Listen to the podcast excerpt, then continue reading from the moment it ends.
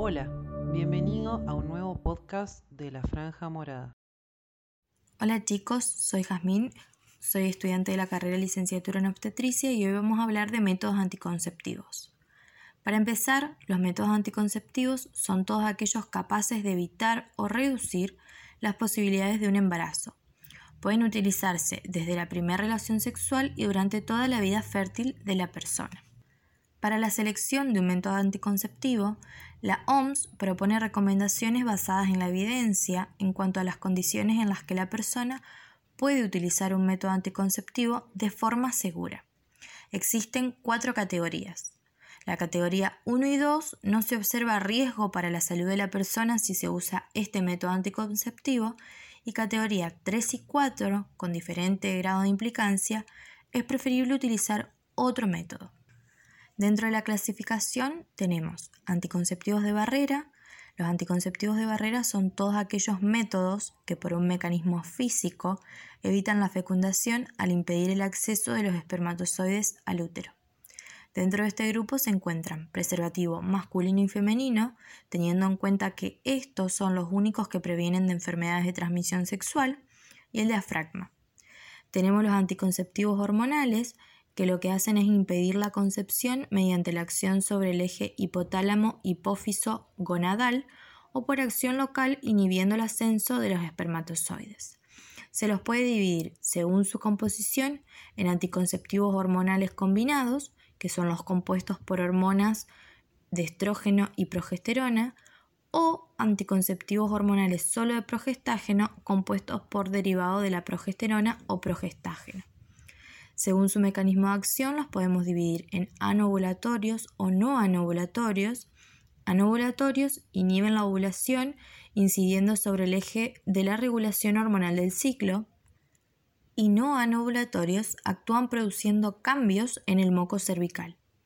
Y según su vía de administración pueden ser orales, inyectables, dérmicos, subdérmicos, vaginales o intrauterinos. Después están los métodos intrauterinos. El método intrauterino son dispositivos flexibles que se colocan dentro de la cavidad uterina y actúan por mecanismo local de alteración del medio uterino que lo hacen desfavorable para la fecundación. Dentro de este grupo tenemos el dispositivo intrauterino, mejor conocido como DIU, o el sistema intrauterino de liberación, mejor conocido como SIU. Después tenemos los métodos anticonceptivos eh, quirúrgicos, que son los únicos irreversibles, y dentro de este grupo podemos encontrar la ligadura tubaria o la vasectomía. Después tenemos los anticonceptivos químicos, que dentro de este grupo entran cremas, jaleas, tabletas, óvulos y esponjas. Em, estos son sustancias que se introducen profundamente en la vagina, en la zona próxima al cuello uterino, y que actúan por contacto sobre la superficie del espermatozoide lo que hacen es romper la membrana de los espermatozoides y enlentecen su movimiento. Esto evita que el espermatozoide llegue al óvulo. Es importante destacar que estos métodos anticonceptivos tienen una muy baja eficacia, por eso es que no se usan tanto. Después tenemos los métodos anticonceptivos basados en el conocimiento de la fertilidad de la mujer. Son métodos que están basados en la abstención de las relaciones sexuales en los momentos en los cuales la mujer es fértil y el método de lactancia y amenorrea, mejor conocido como MELA, es un método que usa la amenorrea asociada a la lactancia materna exclusiva para evitar un nuevo embarazo. Actúa mediante la anovulación producida por la inhibición del eje hormonal femenino ejercida por los niveles altos de prolactina.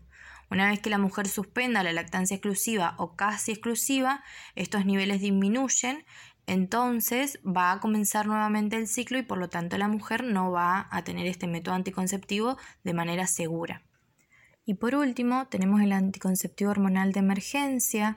Es un método anticonceptivo hormonal de progestágeno, específicamente de levonorgestrel, que es utilizado en forma posterior a una relación sexual sin protección o cuando el método falló. Tiene dos posibles presentaciones, levonorgestrel de 1,5 miligramos se toma solo un comprimido, o levonorgestrel de 0,75 miligramos, dos eh, comprimidos. El principal mecanismo de este método es la anovulación y a su vez lo que hace es espesar el moco del cuello del útero, lo que va a dificultar el ascenso de los espermatozoides. Es un método anticonceptivo que si se toma dentro de las 12 horas, la eficacia es del 95% y esta va a ir disminuyendo progresivamente con los días.